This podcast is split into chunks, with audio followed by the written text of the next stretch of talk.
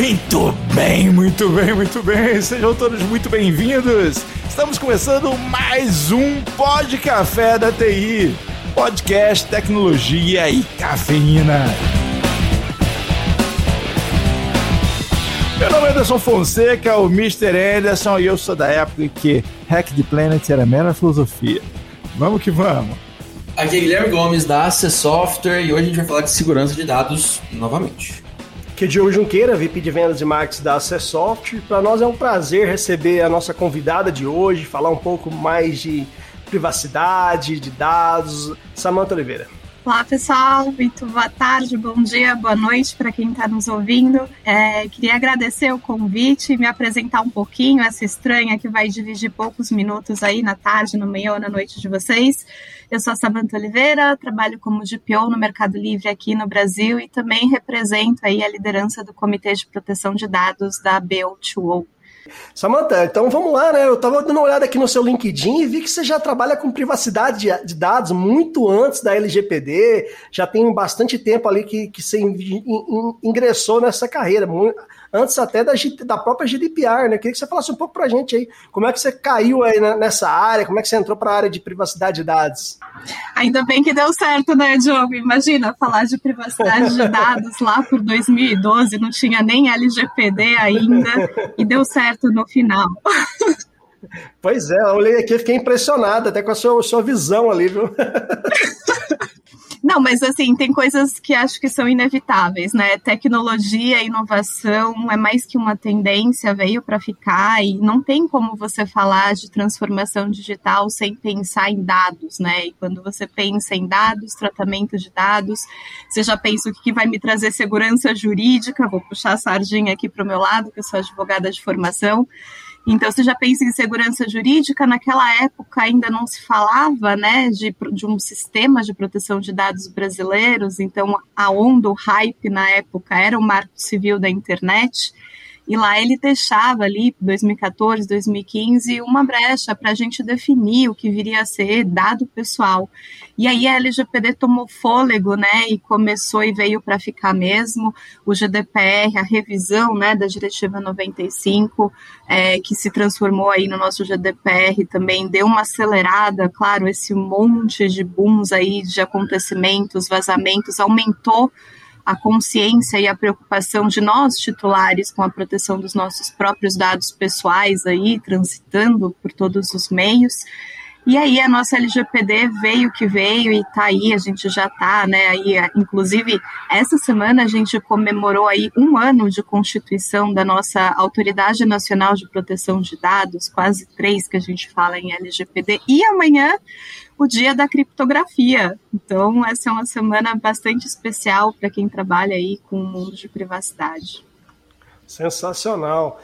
E eu achei bem interessante, né, que você é, começou lá atrás, com, teve uma carreira em alguns escritórios de advocacia, e aí foi, foi mirando essa, essa carreira justamente na área de proteção de dados e acabou chegando na Big Tech, aí na, no Mercado Livre, uma das grandes empresas internacionais, né, a D P O do Mercado Livre. Como é que é essa, essa sensação de de de estar numa empresa dessa e de, de, de ser D P O, a grande responsável para uma empresa que trafega tantos dados como o Mercado Livre, né? Nossa, é um super desafio profissional e pessoal, né? Eu antes, depois dos escritórios, eu passei aí pelo mundo das startups, algumas unicórnios. E aí eu era uma startupeira, e agora não, né? Agora a gente está aqui no Mercado Livre, que é, é, é uma empresa grande, todo mundo certamente aqui já comprou alguma vez no Mercado Livre, é usuário e é uma grande startup, né? É, essa camisa do que o Gomes e o Ana estão usando aí foi do Mercado Livre, eu tenho certeza.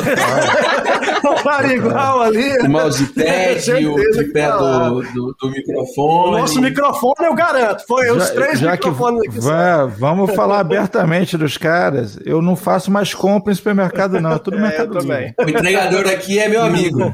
Seus dados estão protegidos conosco, pode confiar que, ó, garanto. Importante a gente saber disso. Ou não, mas, mas a logística é excelente, então. É, sensacional. E aí, como é que surgiu esse gostinho, então, que você estava comentando?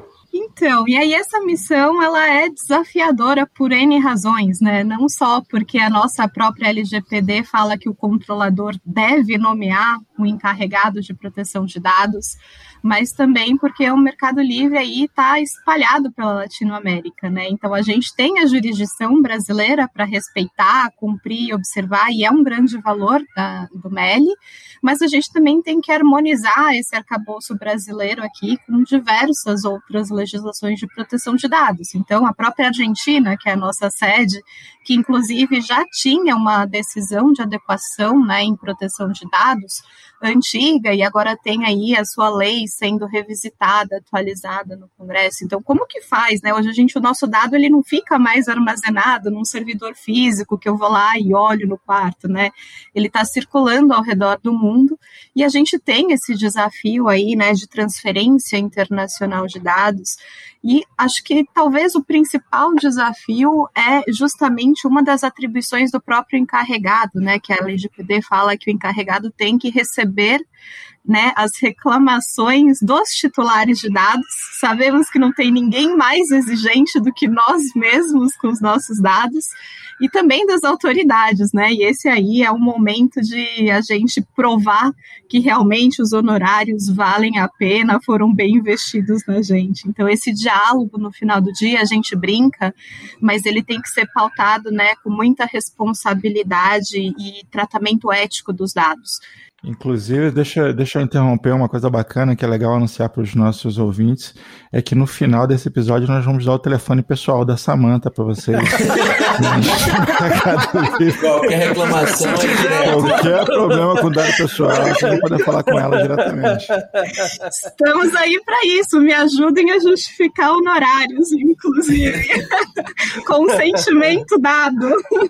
E, Samantha, uh, é muito interessante porque você, você, você, dá, você é advogada por formação, né, e está numa empresa técnica, de tecnologia, né, e eu observei que não é a primeira, né, teve outras empresas do caminho, e assim, como é que surgiu essa, e eu acho que para ser um D P O, ele tem, você tem que, não adianta ser um D P O só advogado, você tem que gostar da área de tecnologia, você tem que entender como um todo, né, como é que surgiu, foi surgindo esse gostinho pela tecnologia, que muitas vezes não é o caso de, de advogados por formação.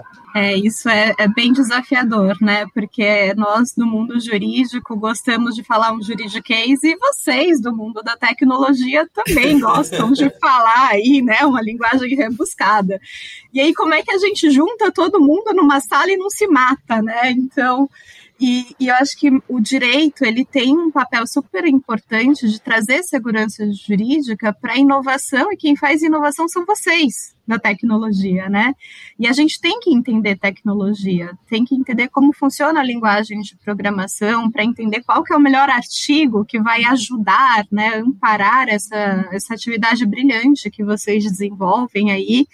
É, e tentar harmonizar as duas coisas, é realmente um, um desafio bastante intenso aqui. Eu confesso que aprendi muito ao longo dos anos, interagi muito. Eu confesso que meu último trabalho, inclusive, que eu estava num banco, o meu time tinha algumas, muitas pessoas e ninguém era advogado, então eu realmente aprendi ali a programar e foi a melhor coisa que aconteceu. Então o bichinho da tecnologia já te picou, então. Ah, com certeza, eu confesso que até dou pitacos aí na área de vocês, mas esse código não é assim, é para anonimizar oh. esse negócio e tal.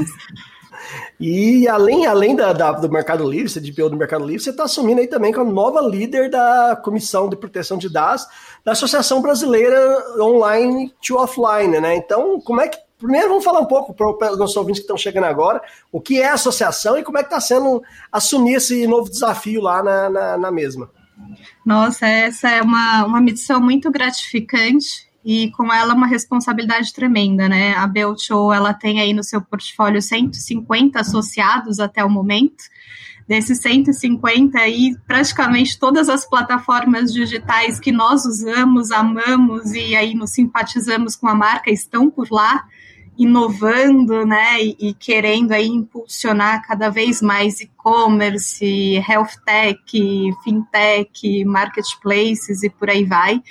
Então, defender os interesses dessa nova economia digital, que é movida data-driven, é, com certeza aí traz uma missão de interagir, né, na melhor, estimular as melhores ações públicas e privadas aí para poder trazer uma regulamentação que não impeça, mas que coopere, que ajude, porque no final do dia, esse é o nosso interesse, né? Harmonizar o direito de nós individuais com o interesse do desenvolvimento econômico, né? A gente precisa atrair investimento para o nosso país, movimentar a economia. E acho que essas empresas que estão aqui na, na B dois O são grandes porta-vozes de, desse movimento, né, de transformação. Então, é uma responsabilidade, assim, sem precedentes, não se preocupem, todos eles estão me vigiando neste momento. Se falar besteira aqui, ferrou. Eu adorei o termo que você usou, que foi harmonizar, porque, assim, sabendo como os, os universos foram caminhando diferentes até esse momento do, do tempo, né, da história, onde as coisas, tecnologia e tudo mais, começa a interagir de forma mais é, inteligente e mais produtiva. Na prática, você está é, harmonizando o Cabernet Sauvignon com sardinha em lata, né? O negócio não é fácil de fazer. Né? Mas a gente dá um jeito até dar certo. Enquanto não deu certo, não chegamos no fim, né? Não, e aí eu volto para a Tech. Vocês, Tech, não tem desafio que um advogado chegue e fala, meu, preciso minimizar estes dados. Vocês conseguem, né? Vamos combinar? Vocês são bons. É, a gente dá um jeito. Às vezes, uma gambiarra ali, outra, outra colar, né? Nem sempre da forma correta, mas acaba que dá um jeito. O jeitinho brasileiro é elevado à décima potência, mas o resultado final chega, chega lá. Então, é, aquilo é... Nossa, Deus, super setup ficou ótimo, ficou lindo. Então, você está olhando só o front-end, né? Ninguém vai olhar esse código, vai ficar aqui entre a gente. É segredo de negócio. O que negócio. Acontece nos bastidores é, é segredo de negócio. Não mexe nisso, não. E eu estava olhando aqui no, no site da, da associação e realmente quando ela fala que todas as empresas que você, plataformas digitais que você possa imaginar é, são associados da, da associação, ela não está brincando não, gente. Pensa, pensa numa plataforma aí. Com certeza ela vai estar tá aqui. Eu estava fazendo esse teste aqui, olhei e falei, é, não, tá. Então é, é realmente, é uma responsabilidade muito grande, né? Está na frente de várias empresas tech, grandes empresas, tão grandes quanto o Mercado Livre muitas vezes, e você está ali na frente da, desse comitê de proteção de dados. É, imagino que deve ser uma responsabilidade muito grande, porque muita gente deve olhar ali como, como modelo, como aquela a role model, vamos dizer assim, que, que para se seguir. Não, com certeza. Então, é, aí a gente pode ver que tem muita gente boa por trás, né, querendo aí o melhor para a transformação digital e também para o nosso cenário aí jurídico-regulatório, para ter uma regulação equilibrada, e todo mundo muito comprometido, né, com esse tratamento ético dos dados. Acho que no final do dia isso é o que vale. Não existe unicórnio, não existe plataforma é, é, digital se a gente não tiver esse compromisso, né, essa transparência e esse desejo aí de tornar o nosso país cada vez mais maduro nesse cenário. E falando um pouco, dois mil e vinte foi um ano bem, bem atípico, né? Tivemos a, a pandemia aí que acelerou muitas vezes os processos de digitalização das empresas, e ainda nós, a, a L G P D, apesar de ela ter sido aprovada, ela não estava literalmente em vigor, foi, foi meio atropelada ali, entrou em vigor na marra, vamos dizer assim. E como é que está sendo esse, esse desafio para quem já está vendo a...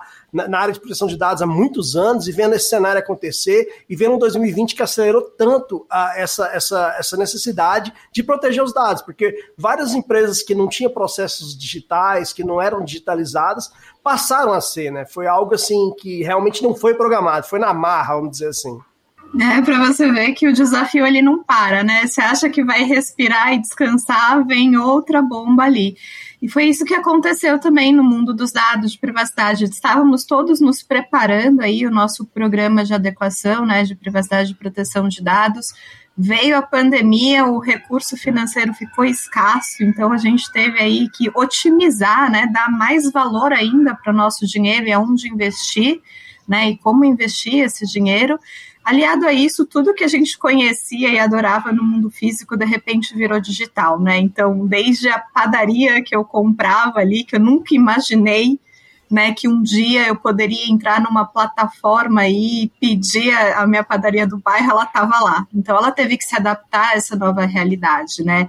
E vários outros serviços, né? A gente, quem imaginava um dia fazer telemedicina, né, com seu médico, fazer uma terapia virtual. Não, é, sempre foi meu sonho, na verdade, mas era realmente algo que parecia muito longe, né? Principalmente a questão da terapia, né? Eu, eu faço análise e tal, e falei, pô, cara, eu vou ter que ir lá, e a minha terapeuta é longe aqui de casa, então assim, eu já saí Diogo, daqui. Tudo é longe da sua casa, Diogo. Não, tá, tá bom, eu, eu moro longe, vamos dizer assim.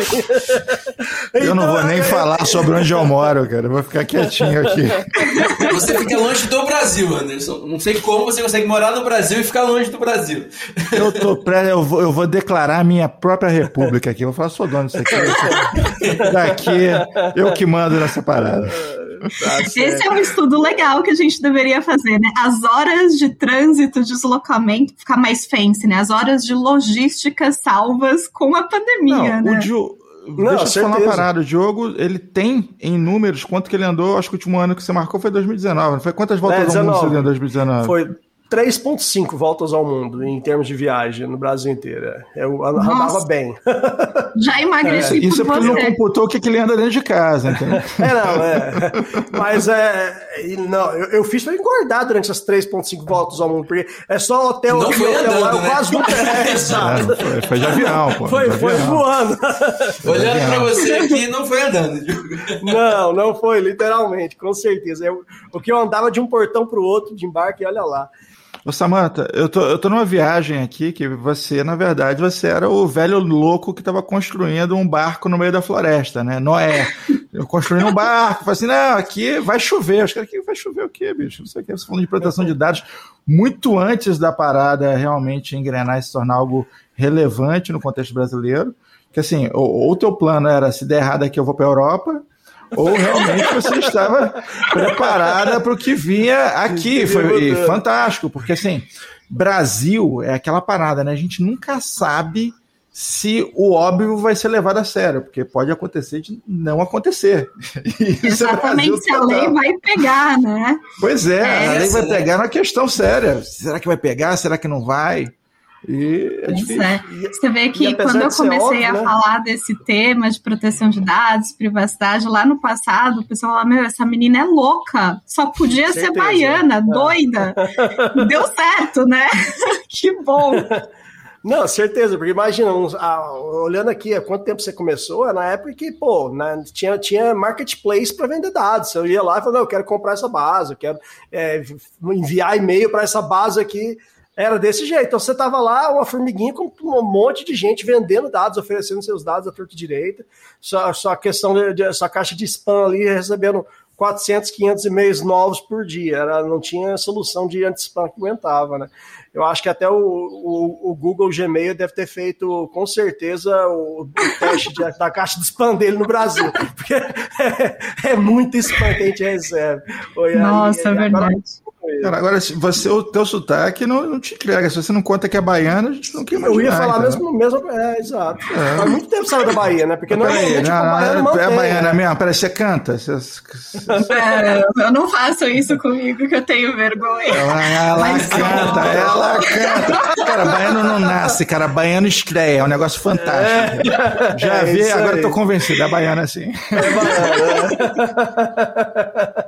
Não, mas é que na minha época não tinha essa de bullying, né, na escola. Então eu aprendi na marra a falar com sotaque de paulista. Então, ficou. Ah, entendi. Então tá aí a explicação.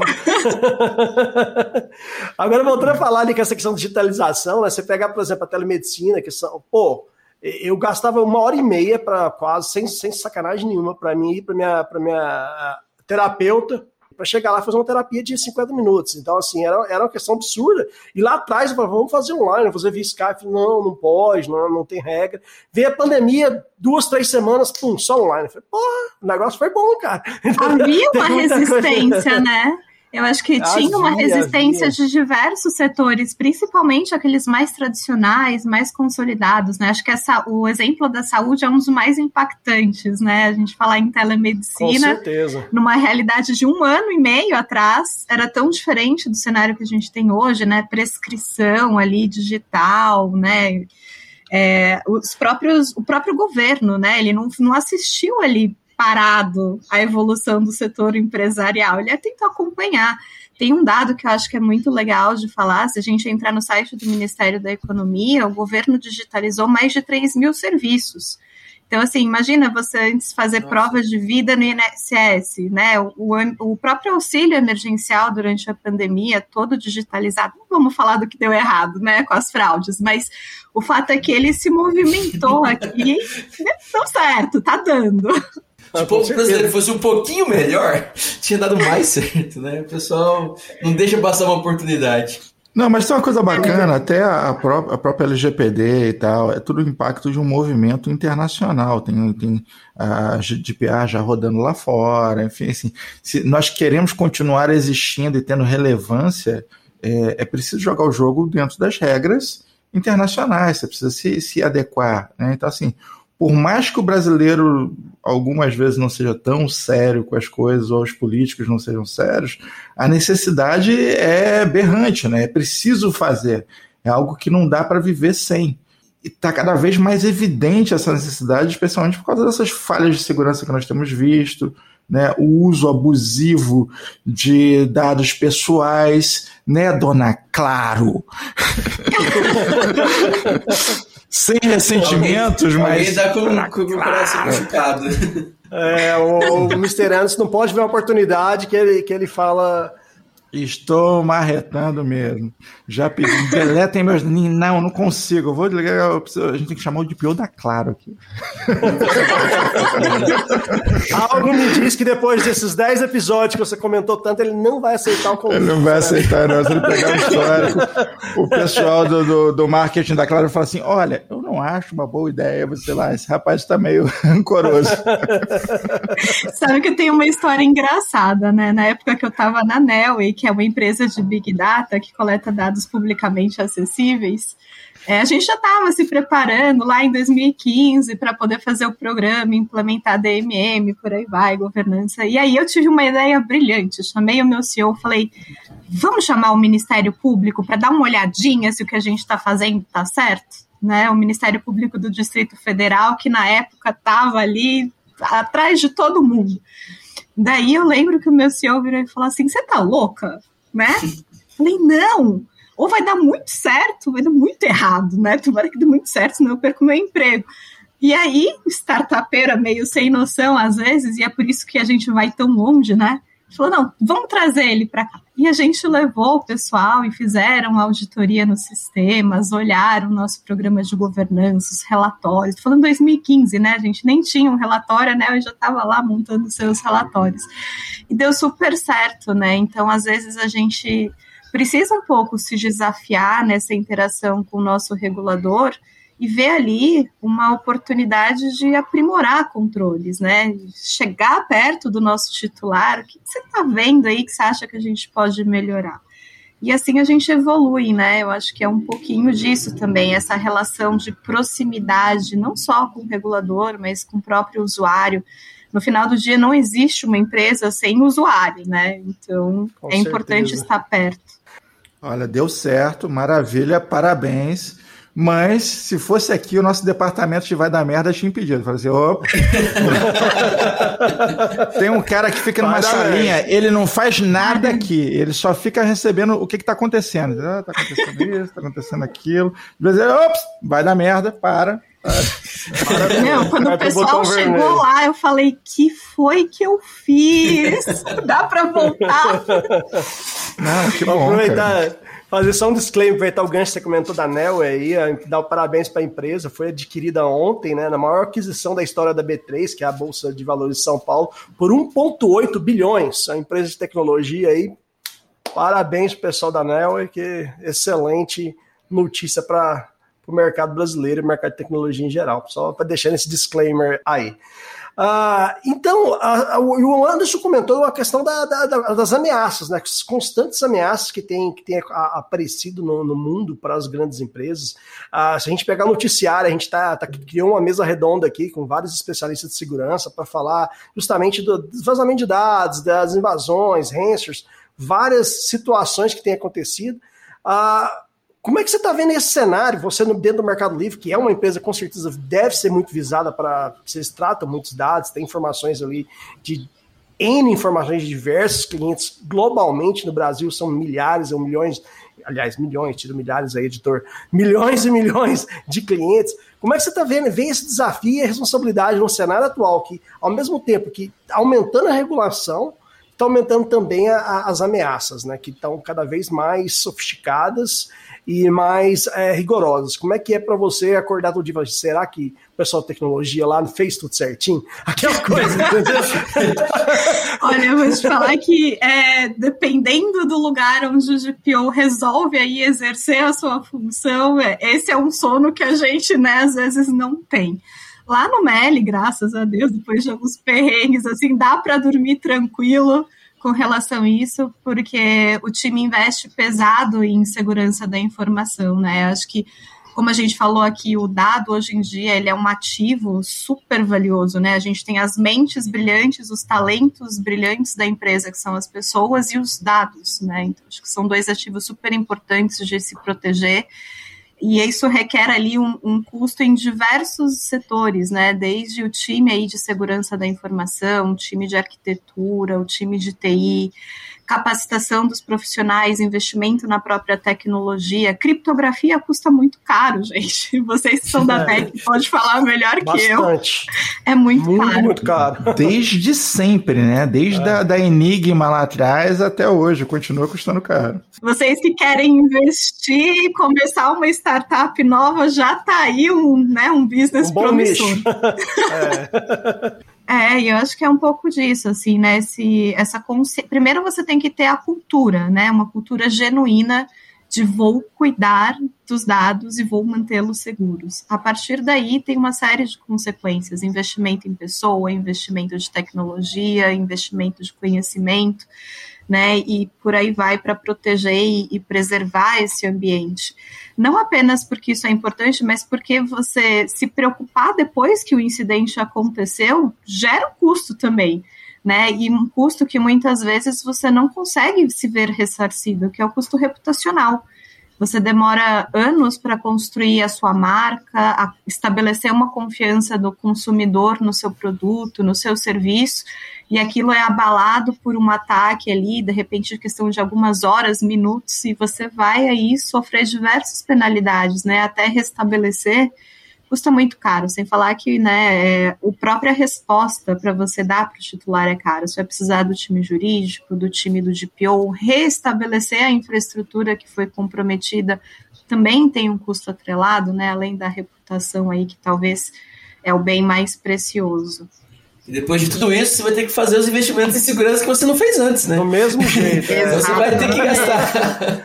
Você gasta, gasta triplicado nessa situação, né? Você pega aí, por exemplo, você falou de gastos de reputação. Eu estava vendo uma pesquisa a, a, que a Target fez nos Estados Unidos, três anos depois do grande vazamento lá com, relacionado ao, ao cartão de crédito, né, que foi clonar diversos cartões de crédito de consumidores deles, três anos após a corrida, ou seja, aquela coisa, ah, o povo esquece, três anos depois...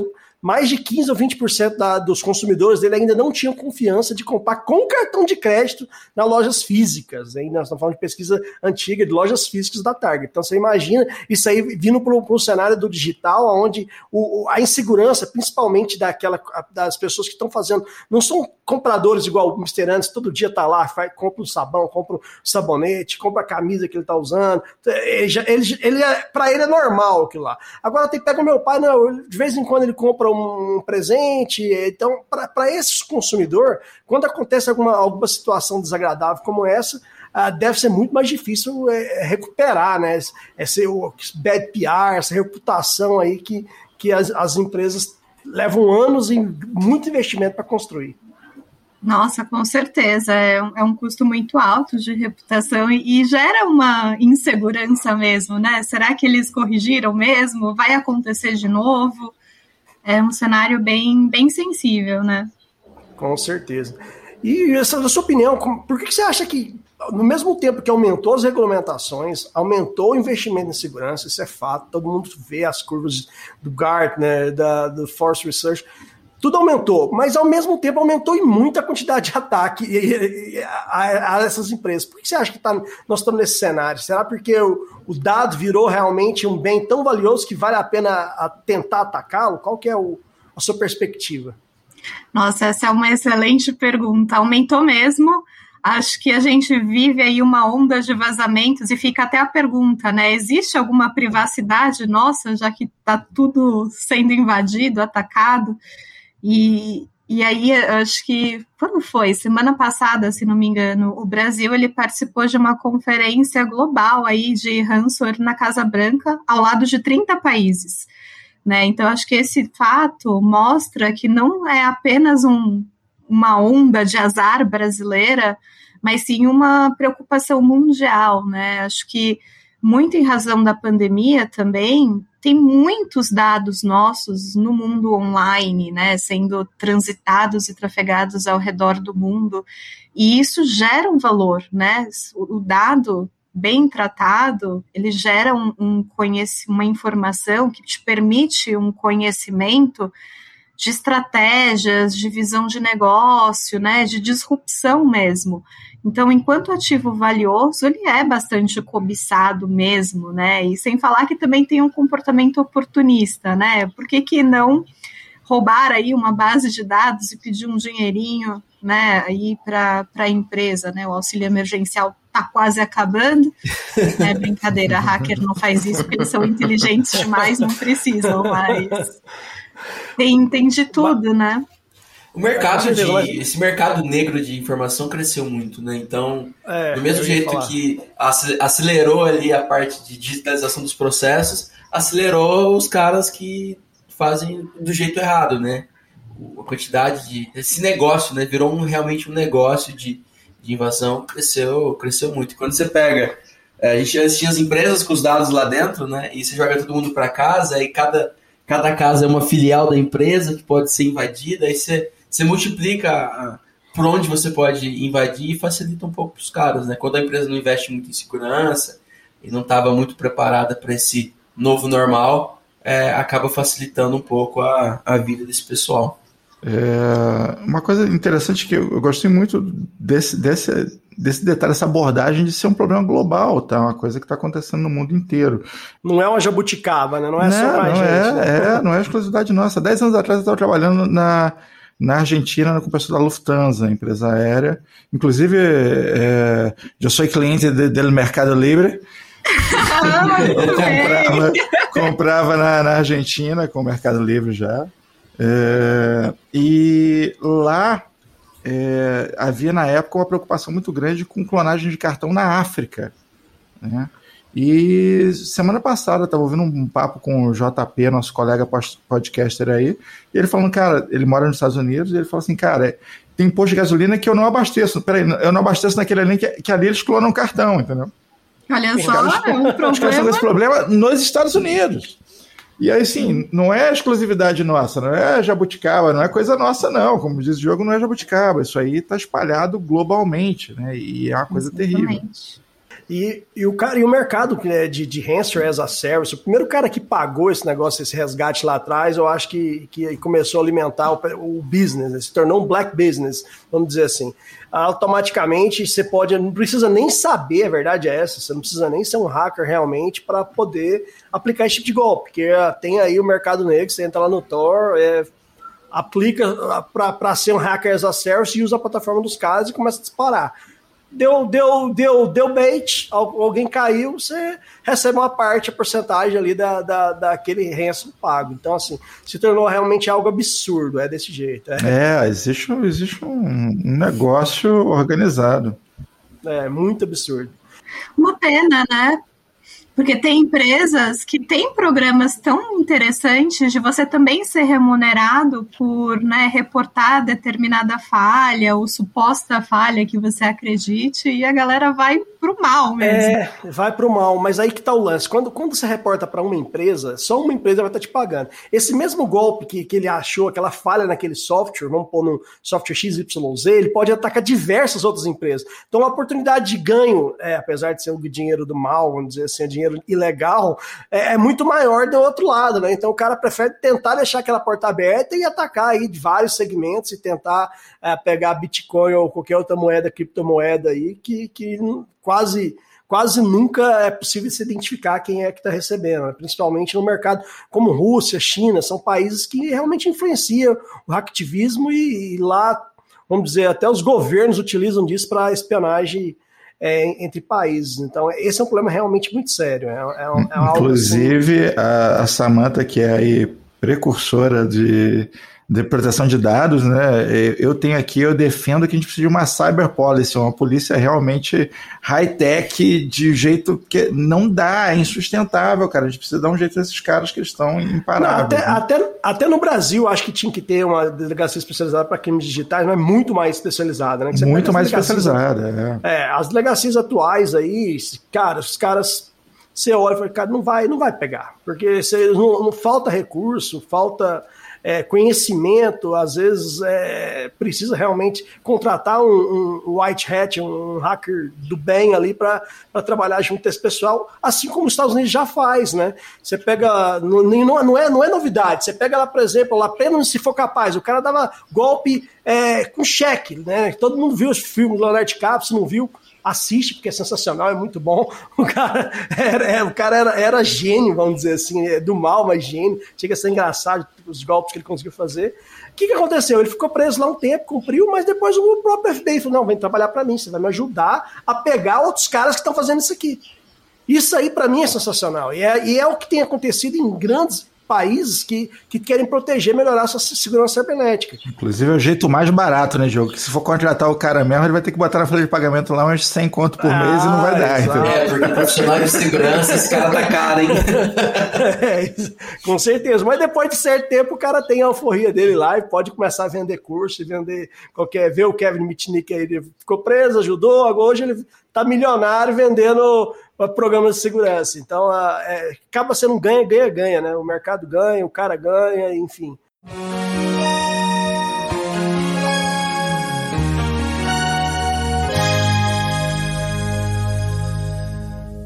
Nome, endereço, C P F, R G, C N H, C T P S ou certidão.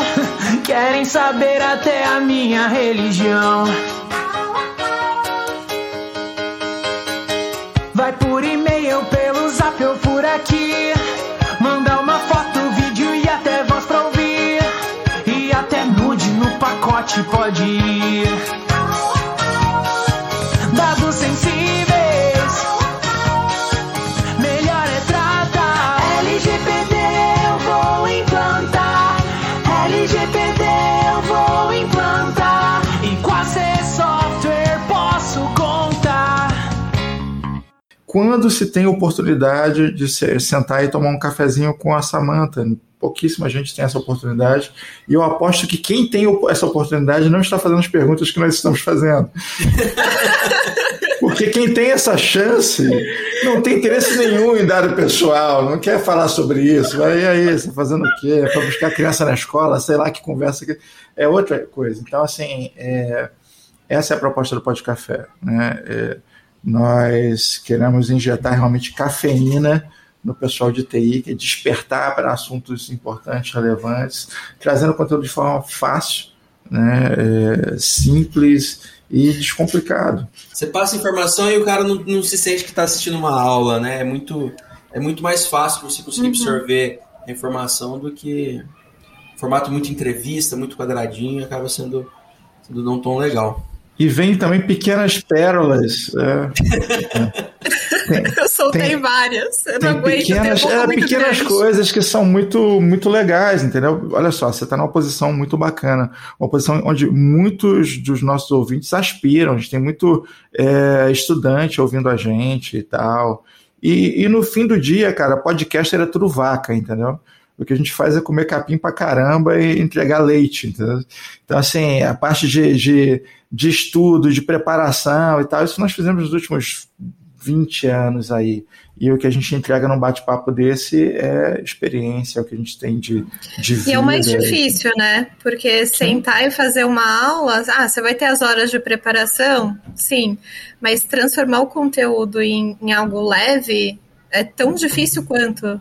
Às vezes, escrever uma página para advogado é mais difícil do que escrever vinte, por isso que a gente escreve as vinte. Claro, até porque não se escreve em português, né? Isso é a linguagem própria, né? Ó, eu quero, eu, eu quero fazer um elogio aqui para a, a B dois O, é isso? Porque, assim, finalmente uma sigla que faz sentido a parte meio em inglês, meio em português, porque o A B realmente está em português.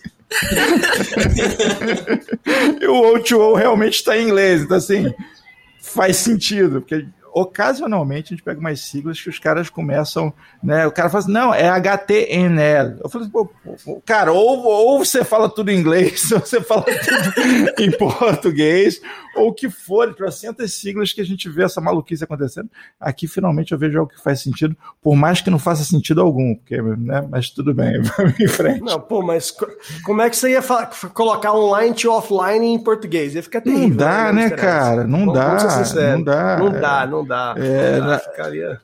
Principalmente porque o, o conceito de online to offline, o conceito em si, é muito mais do que conectado por desconectado. Não tem nada a ver ali a, a tradução pé da letra. Então, realmente ali faz total sentido a, a, a maneira como a associação coloca. Tem coisas que só o inglês vai expressar. Sim. É, no nosso toda... dia a dia, a gente está tão acostumado a falar online e offline... Falar conectado, desconectado, sim, não faz sentido, pô. É muito sim, sim. disruptivo. Tem, tem, inclusive, alguns xingamentos que eu uso só em inglês para expressar toda a essência do que eu quero dizer.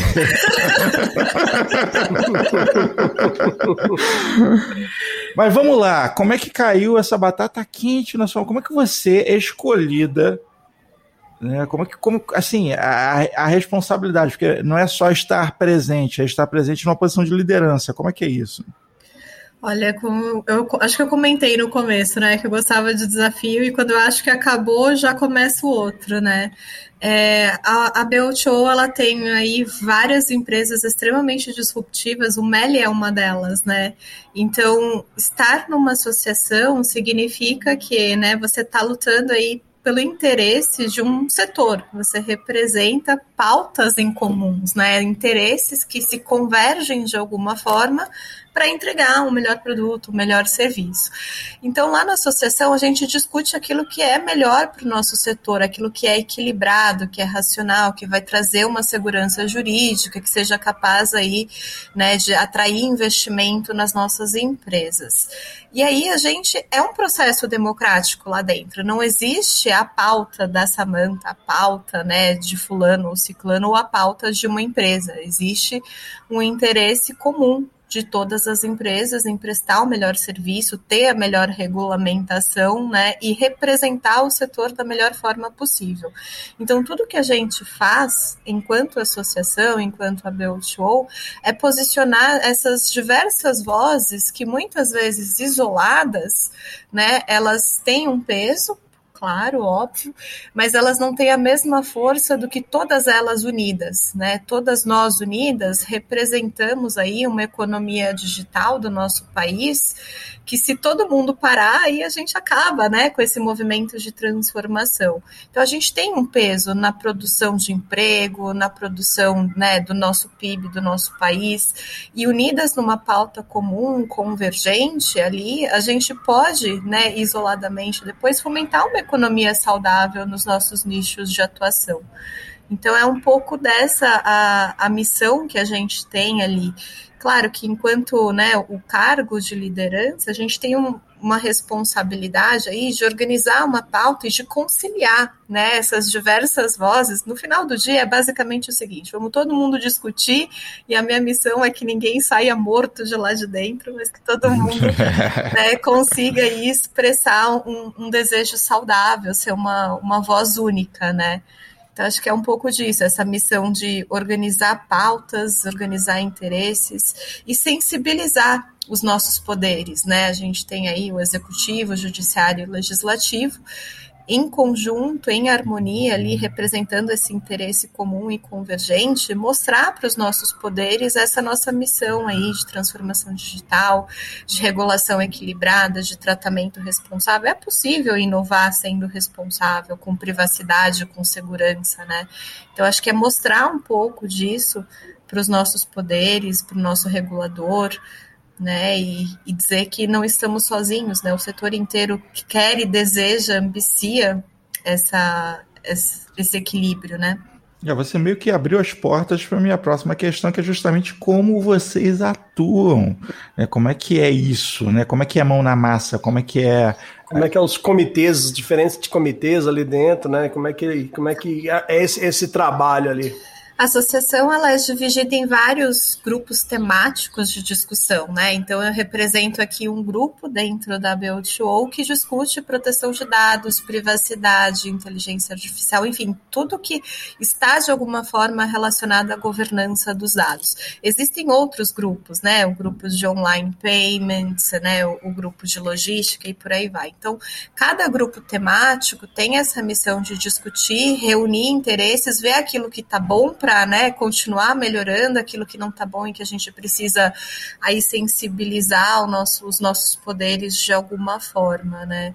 Então, é um pouco disso, assim, separar esses grupos temáticos, entender quais são as pautas, é, e, de novo, eu, eu gosto de frisar isso, é um processo democrático, lá todo mundo tem voz, né? Todas as empresas têm a oportunidade de se manifestar.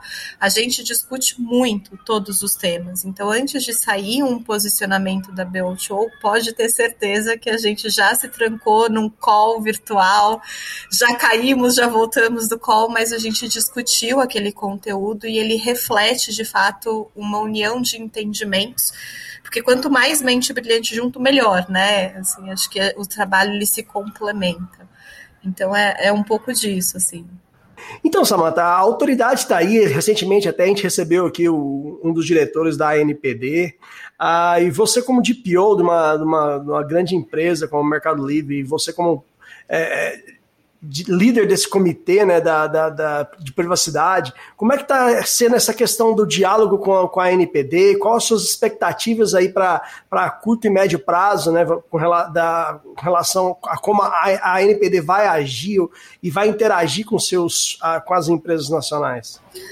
Legal, Diogo. Obrigada pela pergunta. Eu gosto bastante de falar disso, porque um dos grandes temores que acho que todos nós tínhamos aqui, né, de setor, é que a gente tivesse uma autoridade de dados punitiva e não uma autoridade que fosse compreensível, sensível ao momento que a gente está vivendo, né?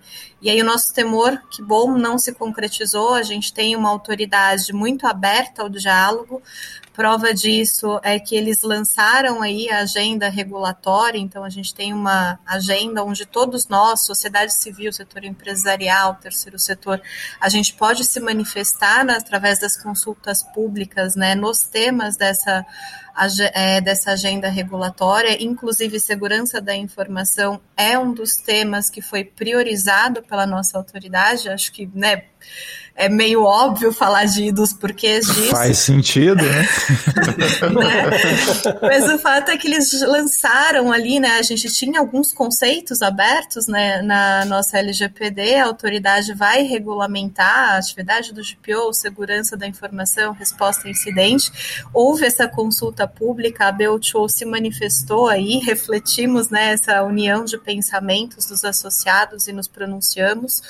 É, recentemente aí a, a autoridade lançou um guia também de boas práticas em segurança da informação para as pequenas e médias empresas, então ela vem trabalhando nesse tema, vem buscando esse diálogo aí setorial que é muito importante, né? Ninguém trabalha sozinho, acho que é, a A N P D entendeu isso, mais do que punir é importante conscientizar e fazer com que todo mundo entenda o real propósito, né, o fundamento da nossa L G P D, e a gente tem lá na B dois O essa missão, essa pauta de trazer o nosso regulador para próximo, né, para estar participando dessas audiências públicas, né, de opinar aí, nas, fazer notas técnicas, de cada vez mais abrir e conquistar esse espaço com, com a autoridade nacional. Há espaço para isso, certamente, e, e no MELI a gente não pensa diferente, acho que é muito importante, sim, mostrar o que estamos fazendo também, é, as regras, né, e o que a gente entende a respeito de proteção e privacidade de dados que foi implementado no nosso programa. Então, esse diálogo é sempre muito positivo e reforçar essa agenda positiva, né, essas ações positivas é, é, sem dúvida, uma pauta prioritária, eu acho que em comum para todo o setor aí empresarial, em conjunto ou de forma independente, né? É sensacional. E uma coisa que eu também compartilho aí é, é, é esse pensamento com relação à N P D, né? Eu também tinha um temor muito grande de como é que essa N P D ia chegar, se ia chegar chutando balde, ia, a gente tinha feito até um bolão do primeiro, do primeira, da primeira multa da N P D aqui. E depois que a gente vai, conversou, viu, é, conversou com muita gente lá dentro, trouxe aqui o diretor para falar com a gente aqui no é, Podcafé. Inclusive está aí no episódio é. setenta e seis o Arthur Pereira Sabá, que foi muito generoso Exatamente. Aqui com a gente. Ele, inclusive, para quem não sabe, encabeçou a, a estratégia G-Cyber na época que ele ainda estava no G S I. Bem legal. Exatamente, foi exatamente isso aí. Então, assim, a gente viu realmente uma N P D bem técnica e muito aberta ao diálogo, que é extremamente importante para a lei dar certo e para as empresas realmente se adequarem, que a gente sabe que, que tá, uma grande empresa igual o Mercado Livre está lá, está tá, tá adequado, está tudo certinho, mas a gente sabe de diversas grandes empresas aí na, no cenário nacional que que ainda estão muito no, no começo, às vezes nem de P O tem nomeado ainda. É, e, a gente... e existem inúmeras dificuldades, né? Por exemplo, o fato Exato. De você estar numa multinacional que já se adequou ao G D P R é muito mais tranquilo já... você tropicalizar. Se você está numa startup, você fala, meu Deus, e agora, né? O G D P R e a L G P D são meus. O que eu faço? É, eu quem vai acumular esse cargo? Se tiver uma startup, é mais ou menos assim. Quem vai, quem vai acumular esse cargo? Ninguém quer nem contratar essa startup. Não, isso Isso é bacana, e, e o Arthur compartilhou com a gente exatamente essa visão, a visão educativa, uma visão de apoio, uma visão de dar a mão e caminhar, né? Por mim, não deveria ser assim com as telecom, telecom tem que botar para quebrar com ele. Claro, né, Vicente? Claro. Mas estou sem ressentimentos aqui. Quem diria que o mundo da tecnologia ficaria tão regulado quanto o setor financeiro ou das telecoms, né? É uma pois tendência. É, né? É, mas quem diria que dado valeria mais do que dinheiro? Né? É, é mas, mas que petróleo, e olha que o petróleo tá caro. Hein? E aí começa a ficar confuso, né? Porque é, dado era uma coisa tipo... Eu fico pensando o seguinte, é aquela tiazinha que está lá usando cartão de crédito e não entende que está juntando milha e que essas milhas valem alguma coisa, entendeu?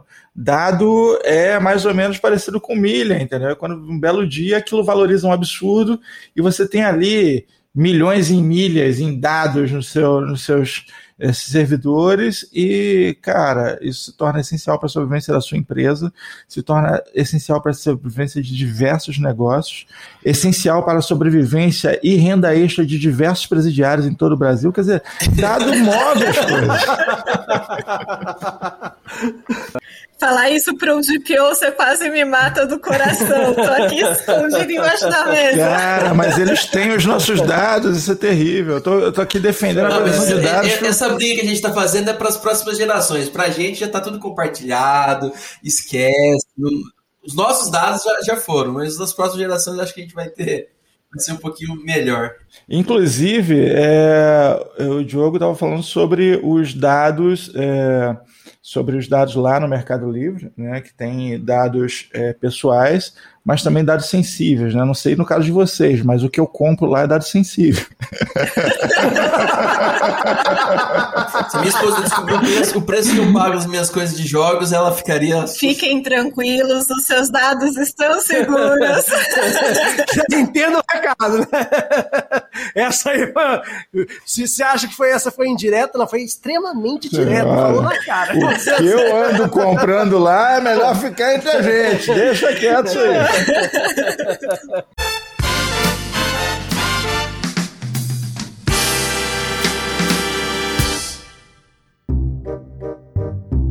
Então a senhora quer contratar um hacker aqui na Deep Web? Sim. Veio no lugar certo. O que, que a senhora está precisando? Bom, eu preciso fazer uma investigação sobre uns dados sensíveis do meu marido. Ah, a senhora quer saber o que, que seu maridão anda fazendo no Facebook, no Instagram, quem que ele anda curtindo, conversando, não é? Não, não é isso. Então a senhora quer saber se ele tem um amante, talvez, é isso? Não, claro que não, não é isso. Ué, mas, mas não tô entendendo. A senhora quer saber que dado sensível então, hein? Eu quero saber o que ele anda comprando no Mercado Livre. Ele tá gastando uma grana e eu ainda não descobri com o quê. Você me ajuda? Eita, no Mercado Livre? Não, aí não vai dar não.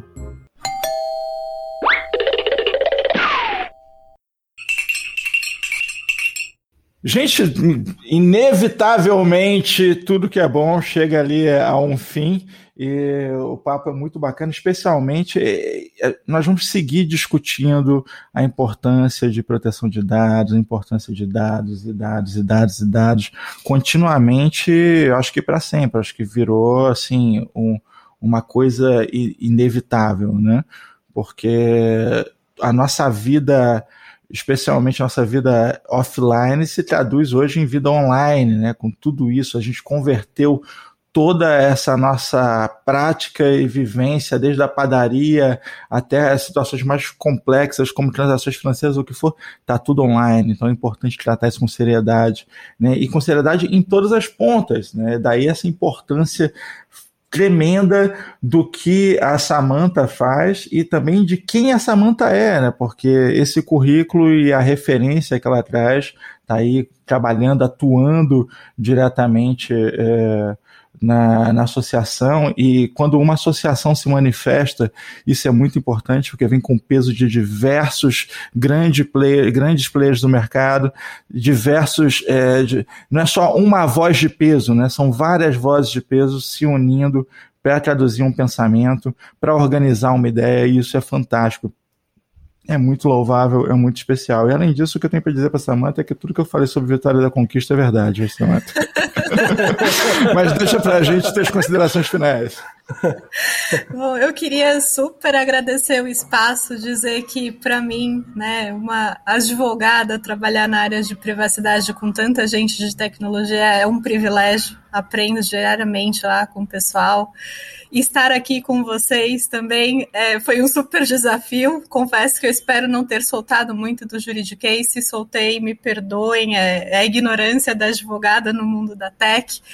Mas eu queria realmente agradecer o espaço, espero ter contribuído aí com pequenas pinceladas, não tenho a pretensão de esgotar o tema, pelo contrário, acho que a gente tem que estar unido aí e, e pensar juntos na regulação equilibrada que queremos, na prestação de serviço, né, na disponibilidade de ofertas de produtos que a gente realmente deseja, e sempre aí prezar pelo tratamento ético, pela confiança, pela transparência. Fico super à disposição para a gente continuar batendo papo, e acho que é isso, pessoal, senão o baiano fala demais, né? É melhor eu ficar por aqui, senão não tem outro.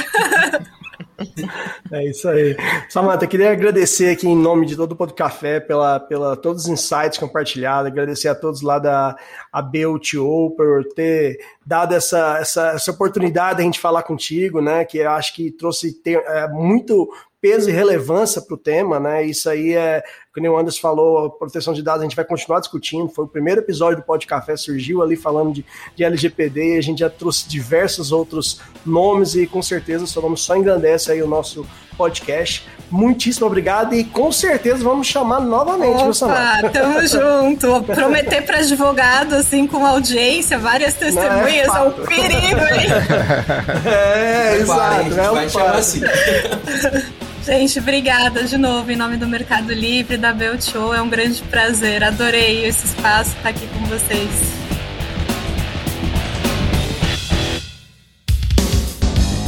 Este podcast é um oferecimento Access Software, liderança em soluções para gerenciamento de T I. Contatos: podcast arroba podcafé t i ponto com ponto b r.